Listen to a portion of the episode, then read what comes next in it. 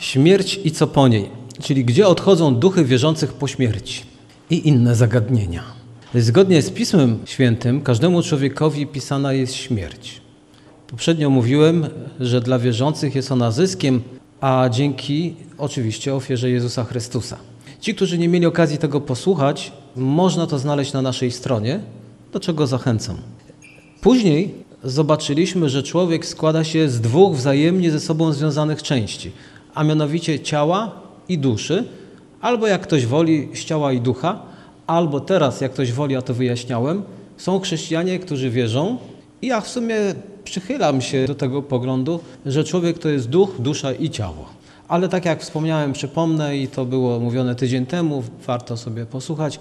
Nie ma to większego znaczenia dla życia chrześcijan, czy będziemy duch i dusza traktować razem, czy osobno. Gdzie dusze te idą, jak już o nich mowa? Już wiemy na podstawie Biblii, że dusze umarłych nie przestają istnieć. Są jeszcze inne poglądy, na przykład Kościół rzymskokatolicki wierzy, że dusze większości ludzi, ale większości wiernych, nie idą wprost do nieba, ale przechodzą przez czyściec. Ale nawet wśród protestantów są tacy, którzy wierzą, że całe tysiące wiernych nie idą od razu po śmierci do nieba. Gdzie? Idą do poczekalni, zwanej potocznie rajem. Zanim wejdą do nieba, oczekują chwili, kiedy Bóg ich tam wpuści.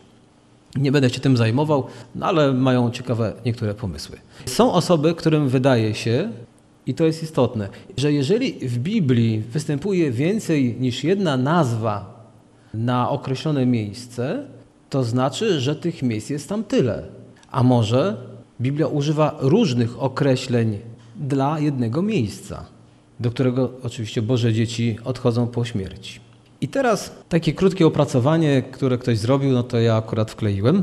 Poprowadzisz mnie według rady swojej, a potem przyjmiesz mnie do chwały. Kogoś innego mam w niebie, jeśli nie Ciebie. Ludzie wierzący wybierają się do nieba. Z pewnością nasz Ojciec ma w niebie dom, w którym jest wiele mieszkań. To jest na podstawie nauczania Pana Jezusa z Ewangelii Jana. W czasie w niebo wstąpienia Pan Jezus wszedł do samego nieba. To jest istotne, co teraz mówię, bo ja skracam całe nauczanie. To jest taki wykład w pigułce. Za chwilę do tego nawiążę. To list do Hebrajczyków, 9 rozdział, 24 werset. Wszedł tam jako nasz poprzednik.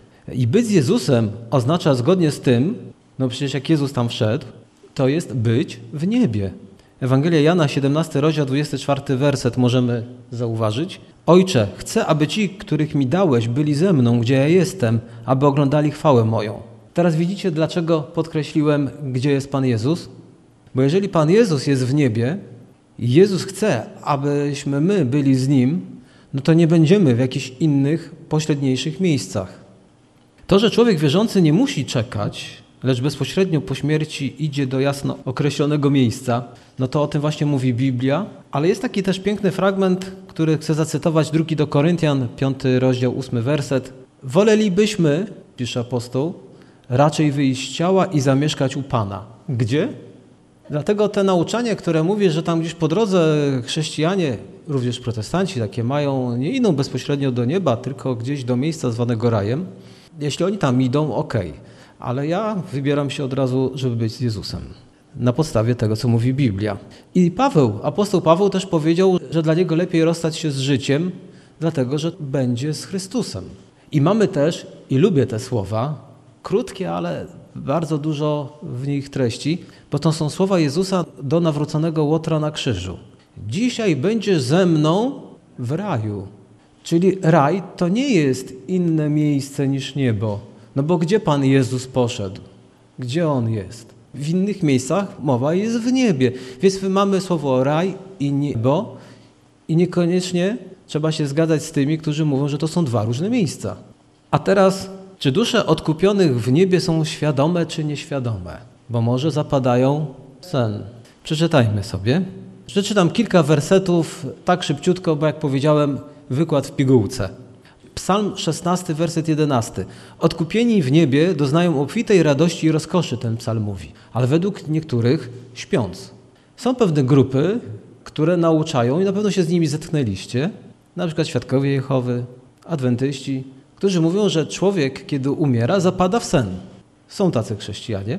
I z tego by można było wnioskować, że, dlatego ty mówię, że na podstawie psalmu 16, oczywiście to jest ironia, psalmu 16, werset 11, że odkupieni w niebie doznają obfitej radości i rozkoszy według nich śpiąc. Psalm 17, werset 15, dzięki sprawiedliwości widzą oblicze Boga i sycą się nim, ten psalm mówi, ale chyba według nich śpiąc. Mowa jest w Ewangelii Mateusza, że zasiądą do stołu z Abrahamem, Izaakiem, Jakubem, ale chyba śpiąc. Bogacz, o którym czytamy w Ewangelii Łukasza, te męki cierpiał śpiąc po śmierci, przecież czytamy. No według nich. Więc to nauczanie nie trzyma się, no nie chciałem tego mówić. I mamy list do Hebrajczyków, 12 rozdział, 23 werset. Lecz wy podeszliście do góry Syjon i do miasta Boga żywego, do Jeruzalem niebieskiego i do niezliczonej rzeszy aniołów, do uroczystego zgromadzenia i zebrania pierworodnych, którzy są zapisani w niebie, i do Boga sędziego wszystkich, i do duchów ludzi sprawiedliwych, którzy osiągnęli doskonałość. Mamy zebranie w niebie, no ale ten fragment nie mówi, żeby oni tam spali. Odbywa się jakieś zebranie, ale nie śpiących ludzi. Chciałbym, żebyśmy zerknęli do księgi, którą znacie, choć może niekoniecznie czytacie. Apokalipsa i czternasty rozdział. I śpiewali nową pieśń przed tronem i przed czteroma postaciami i przed starszymi. I nikt się tej pieśni nie mógł nauczyć, jak tylko owe 144 tysiące tych, którzy zostali wykupieni z ziemi. Rozdział 6, werset 10 i dalej. I wołały donośnym głosem: Kiedyż, Panie święty i prawdziwy, rozpoczniesz sąd i pomścisz krew naszą na mieszkańcach ziemi? I dano każdemu z nich szatę białą i powiedziano im, aby jeszcze odpoczęli przez krótki czas, aż się dopełni liczba współsług i braci ich, którzy mieli podobnie jak oni ponieść śmierć. Oni tam nie spali. Więc wiemy, i dlatego to polemizuję, bo z tym się zetkniecie, kiedy zapukają do was co niektórzy i zechcą was przekonywać, że dusze po śmierci są w pełni świadome, co się dzieją i na przykład niektóre wręcz wołają donośnym głosem, kiedyż to Panie Boże rozpoczniesz sąd. A my wiemy, sąd w właściwym czasie się rozpocznie. A trudno wołać do Boga śpiąc. Więc jest to stan przejściowy, bo wszyscy zbawieni oczekują zmartwychwstania. I co to zmienia? Bardzo dużo, bo nie chciałbym być tylko duchem. Bo Pan Bóg, kiedy nas stworzył, dał nam również ciało. I pełnia człowieka to jest również z ciałem. I błogosławieni teraz są w niebie, ale jest pewnych kilka rzeczy, których nie mogą zrobić. I dlatego chciałbym przynajmniej wspomnieć. Na przykład nie mogą wyjść poza niebo, bo nie posiadają jeszcze ziemi. A Biblia mówi, że będzie nowe niebo i nowa ziemia dla wierzących. To jest nasze dziedzictwo. Ciało ma dla człowieka zasadnicze znaczenie. Tak jak powiedziałem, Bóg stworzył nas i też dał nam ciało. I na ten czas czekamy, jednak już teraz jest życie w niebie. Bezpośrednio po śmierci, bo jest to kontynuacja życia na ziemi. A co robią dusze w niebie? No mówiąc szczerze, więcej niż jestem w stanie tu powiedzieć i pewnie więcej niż jesteśmy w stanie się dowiedzieć. Ale księga, o której już mówiłem, Apokalipsy, 14 rozdział, 13 werset, uchyla nam troszeczkę tego rąbka. Ja wiem, że niektórzy chcieliby tam zajrzeć, są ciekawi, więc Biblia nam trochę uchyla. I usłyszałem głos z nieba mówiący: Napisz, błogosławieni są odtąd umarli, którzy w Panu umierają. Zaprawdę mówi duch, odpoczną po pracach swoich, uczynki ich bowiem idą za nimi. Mogą odpocząć. Czyli ten trud tej ziemi, ta bieganina, żeby się utrzymać od pierwszego do piętnastego, ten trud, żeby się uporać z pracą, która często wykracza poza granice godzin, za które nam płacą, ten trud z dziećmi, które są tak miłe i przyjemne, że każdy rodzic tylko marzy, żeby zajmować się dziećmi, a jeszcze niektórzy to nawet cudzymi, bo idą do pracy, gdzie się zajmują cudzymi, na przykład nauczyciele. Więc trud jest za nimi. Ale również Biblia mówi to w innych miejscach i na tym chciałbym się skupić, bo chcę pobiec dalej. Również tam ludzie uwielbiają Boga. Ci, którzy lubią muzykę, będą mieli naprawdę wiele wspaniałych chwil. Jeżeli nie lubisz muzyki, to raczej spróbuj już teraz się przekonać do niej. Do śpiewania, do może do grania, bo będziesz mieć w niebie wspaniałe możliwości realizowania tego wszystkiego. Ja zastanawiam się, czy Pan Bóg by mi nie pozwolił nauczyć się grać na co niektórych instrumentach. Bardzo chciałbym. A że jest cała wieczność, to może i nawet ktoś taki jak ja będzie w stanie się nauczyć. Jak nie 100, to 200 lat lekcji u kogoś do głowy wejdzie. A teraz, czy istnieje bezpośredni kontakt między zmarłymi i żyjącymi? Bardzo wiele osób, nawet bardzo dużo osób uważa, że tak. Więc mam pytania kolejne. Czy dusze tych, którzy odeszli, widzą nas? Czy mogą się z nami kontaktować? Albo czy my możemy nawiązać z nimi kontakt? Bardzo wiele osób chciałoby usłyszeć tak. Ale Biblia wyraźnie zabrania kontaktowania się ze zmarłymi. Co też jest kolejnym dowodem na to, że zmarli żyją. Biblia by nie zabraniała kontaktować się z umarłymi, gdyby ci umarli nie żyli, bo niby po co taki zakaz. Rzymskokatolicy, jak wiadomo, mają kult świętych, tych, którzy znajdują się w niebie i proszą ich o wstawiennictwo, na przykład święta Mario módl się za nami, albo jakiego świętego też proszą. Czy jednak święci rzeczywiście są w stanie usłyszeć nasze prośby?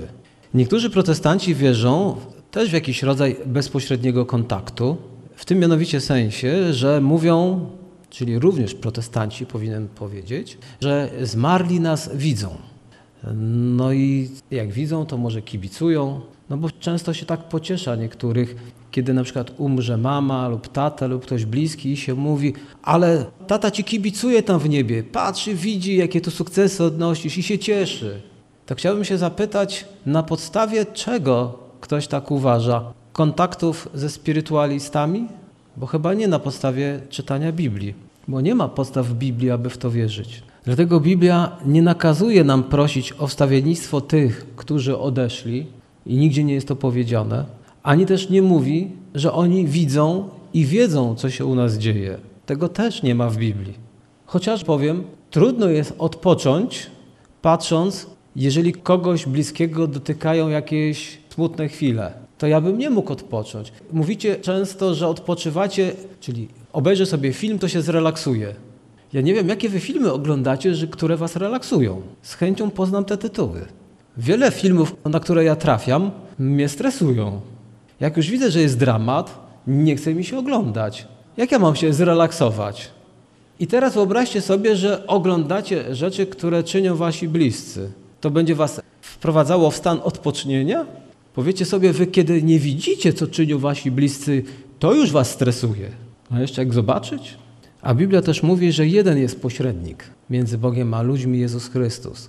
Więc jeżeli a propos pośrednictwa ludzi świętych, jeżeli chcesz do Boga się zwrócić, to zwróć się poprzez Pana Jezusa. Czy w niebie rozpoznamy się nawzajem? Są ludzie, którzy chcą trafić do nieba i mają tylko jeden powód. Tylko dlatego, że tam są ich bliscy. To nie jest podstawowy powód bycia w niebie. I obawiam się, że niektórzy mogą się zdziwić z różnych powodów. Bo do nieba idą nawróceni, a nie ci, którzy pragną spotkać bliskich. Więc jeżeli jesteś osobą nienawróconą, to pierwszy krok nawróć się do Pana Jezusa Chrystusa. A cel w niebie podstawowy to jest chociażby Psalm 73, werset 25, wychwalać Boga i radować się Nim na wieki. Tam jest, kogoś innego mam w niebie, jeśli nie Ciebie. Kiedy Biblia odsłania nam kulisy nieba, widzimy, że tam ludzie chwalą Boga. Jednak stworzeni jesteśmy do wspólnoty, więc mamy właściwe pragnienia bliskich. I nie ma w tym nic złego, że chcemy spotkać bliskich, ale jeżeli ktoś chce tylko trafić do nieba, żeby spotkać bliskich, to gdyby nawet Pan Bóg go wpuścił, czułby się chyba tam źle. Bo jeżeli wszyscy wokół chwalą Jezusa, chcą prowadzić święte i pobożne życie, to jest w ogóle wymyślona sytuacja, ale wyobraźcie sobie taką, ktoś trafia, wszyscy tam żyją Jezusem i tą chwałą niebiańską, a taki jeden, gdzie ja trafiłem? Mam wrażenie, że niektórzy tak czasami trafiają na nabożeństwo i tak się zastanawiają, gdzie ja trafiłem. Coś szaleńcy ręce podnoszą, śpiewają i siedzą i też co najmniej pół godziny albo i dłużej słuchają jakiegoś kazania, ględzenia jakiegoś dziadka z przodu lub młodego, który nie zawsze wie, co mówi. Gdzie ja trafiłem? No teraz wyobraźcie sobie kogoś takiego, trafia do nieba. Czy w niebie rozpoznamy się nawzajem? Jezus przedstawia radość w niebie, używając symbolu uczty. I mówi, że wszyscy zasiądą wraz z Abrahamem, Izaakiem i Jakubem. A więc oznacza to, że będziemy wiedzieć, kto to jest Izaak, kto to jest Abraham, a co za tym idzie, jeżeli będziemy wiedzieć, że to oni, to również będziemy wiedzieć o innych. Może nie od razu, może trzeba będzie przedstawić, bo ktoś podejdzie i powie: Witaj Asia, jestem Marcin Luther.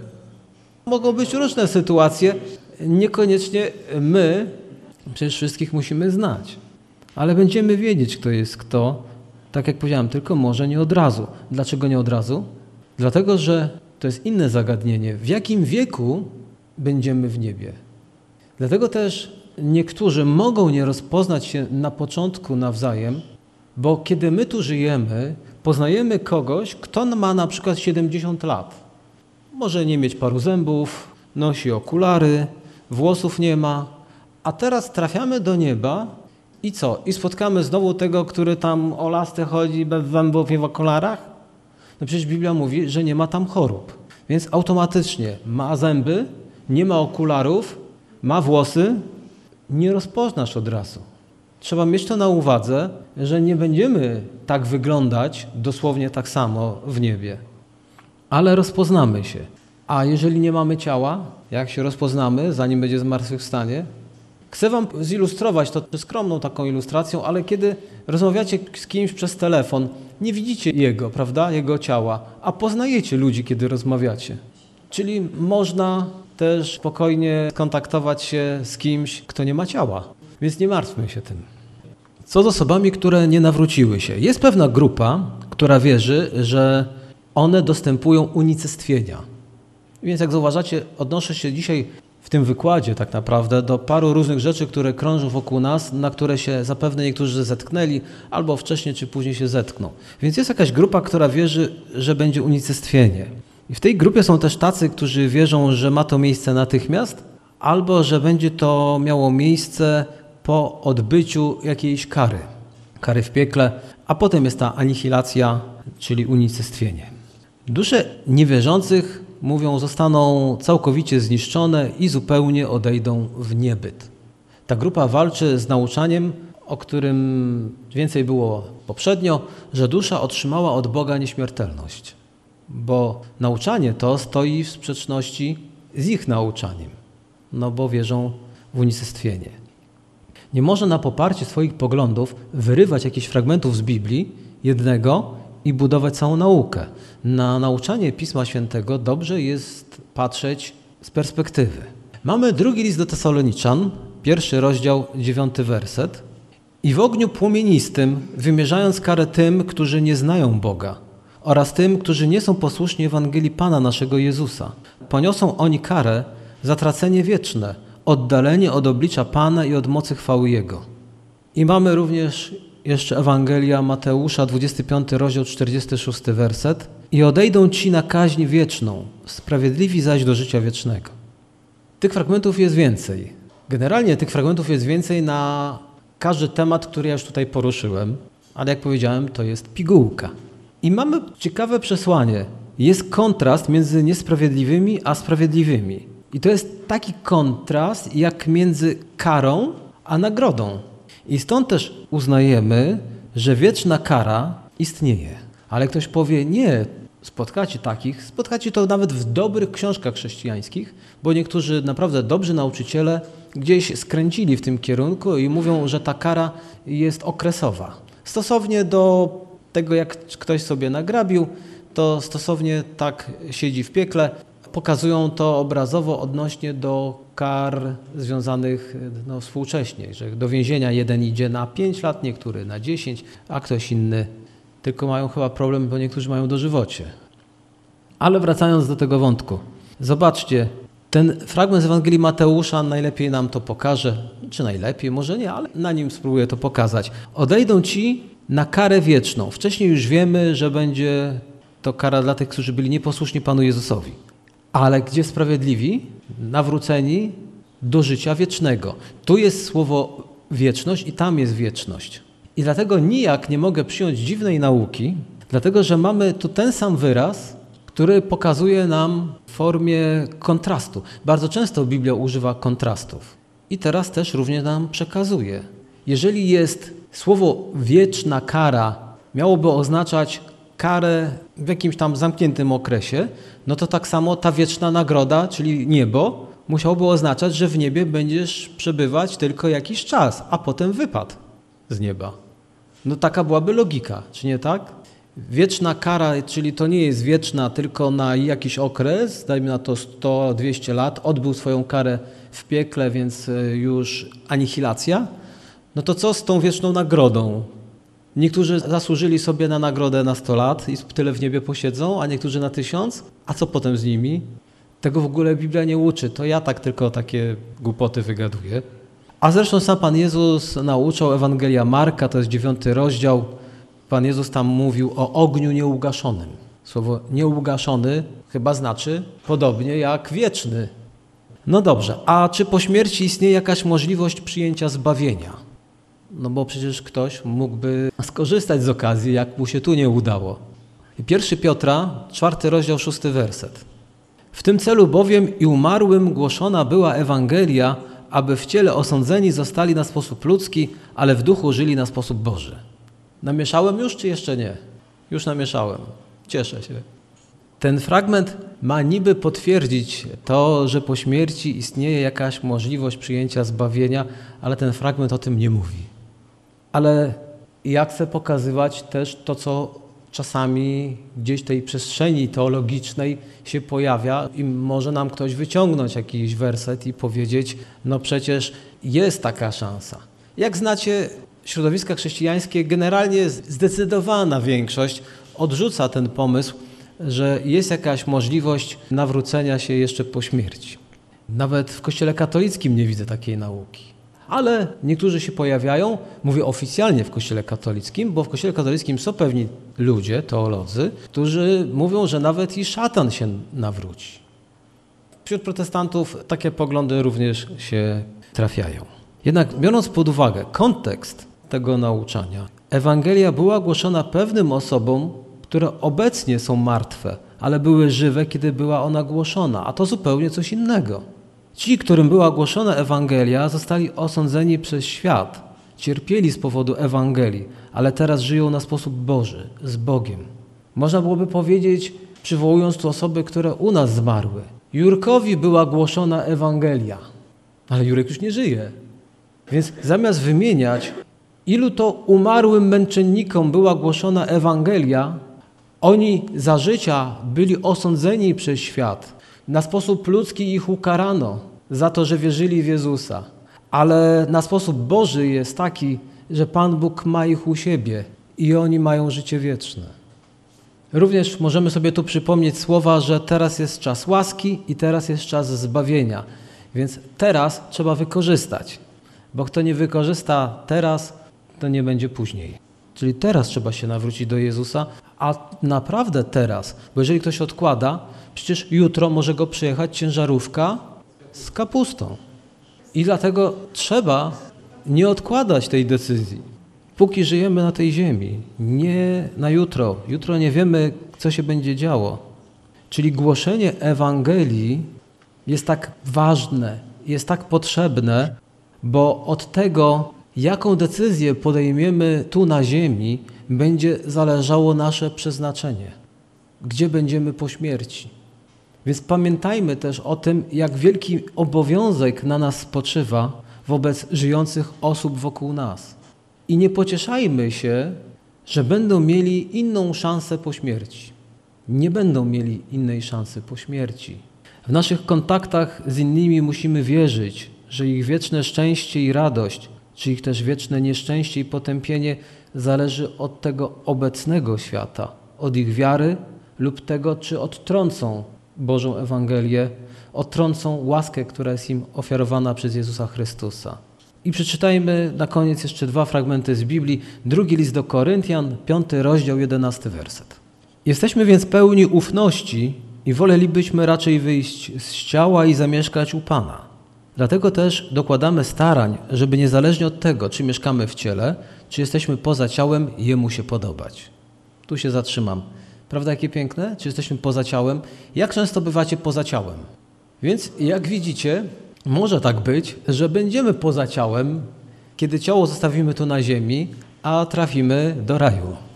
Dziesiąty werset. Albowiem my wszyscy musimy stanąć przed sądem Chrystusowym, aby każdy odebrał zapłatę za uczynki swoje, dokonane w ciele, dobre czy złe.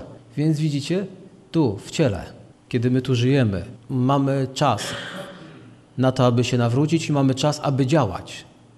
Teraz jest czas działania. Jedenasty werset. Wiedząc więc, co to jest bojaźń pańska, staramy się przekonywać ludzi. A przed Bogiem wszystko w nas jest jawne, spodziewam się też, że i w sumieniach waszych jest to jawne. Tu chcę zwrócić uwagę na słowa staramy się przekonywać ludzi. Do czego? Biblia Gdańska tłumaczy to zdanie namawiać ludzi do wiary. Od razu nam daje komentarz w jaki sposób. Dlatego głosimy Ewangelię. My staramy się przekonywać ludzi, czyli zwiastujemy im Ewangelię, bo wcześniej czy później wszyscy, dziesiąty werset mówi, musimy stanąć przed sądem Chrystusowym, abyśmy odebrali wierzący będą, i niewierzący będą odbierać coś. Tak naprawdę nie ma w Biblii mowy o jednym sądzie. Niektórzy mówią, sąd ostateczny, to jeden. Nie, nie. Jest sąd, który mówi o tym, że jedni pójdą na lewo, drudzy na prawo, czyli jedni będą zbawieni, drudzy nie, ale wierzący mają jeszcze swoje sądy. Dlatego, że wierzący będzie zbawiony, ale jeszcze ten sąd wykaże, że on o sobie miał większe mniemanie, a tak naprawdę to tak nie było. Kim to ja nie jestem, jak ja jestem wierzący, jaki pobożny, jaki dobry ojciec, mąż, nie wiem, żona, matka, jaki chrześcijanin, jaki sługa Boży. A Pan Jezus potem otworzy oczy co niektórym, że jednak tacy nie byli i tych nagród, bo Biblia mówi o nagrodach za trud nad tym, nazwijmy to podole, przecież Biblia mówi o nagrodach, które my odbierzemy za to, że byliśmy wierni Bogu. I może się okazać, że tak czekamy na te nagrody, a tu się spełni to, co Biblia mówi, że wejdziemy goli. Jest taki werset, mówi, że wszystko spłonie. My będziemy zbawieni, ale wszystko spłonie. Czyli te nasze nadzieje na jakieś nagrody okaże się, że jedyna nagroda będzie taka, co jest najcenniejsza. I ja się ogromnie z niej cieszę, że będziemy zbawieni. Bo to w sumie nagroda, łaska Boża. I dlatego sobie kiedyś pomyślałem już dawno temu, i dla mnie to nie jest problem. Ja mogę być na samym końcu nieba i gdzieś spać pod schodami, ale dla mnie niebo jest już najwspanialszą nagrodą. A jeżeli jeszcze coś, że Pan Jezus powie, sługo wierny, dlatego też Biblia mówi, staramy się przekonywać ludzi, bo, bo Ewangelia Marka, 16 rozdział, werset 16 mówi – kto uwierzy i ochrzczony zostanie, będzie zbawiony, ale kto nie uwierzy, będzie potępiony. Dlatego głosimy Ewangelię, zachęcamy ludzi do tego, aby tu na ziemi podjęli właściwą decyzję. I niech Bóg nam da ku temu siły i mądrość, aby to czynić. Amen. Powstańmy. Wspaniała okazja podziękować Panu Bogu za niebo. Biblia mówi znacznie więcej o tych rzeczach, o których wspomniałem, i tu zachęcam już do sięgnięcia po Pismo Święte. Ale jeżeli ktoś nie ma pewności życia wiecznego, no to radziłbym jak najszybciej tą decyzję podejmować, jeżeli ktoś rzeczywiście chciałby niebo oglądać. Bo kara wieczna, kiepska decyzja. Trzeba mądrze wybierać za życia. Pobudmy się, przyjdźmy do Boga.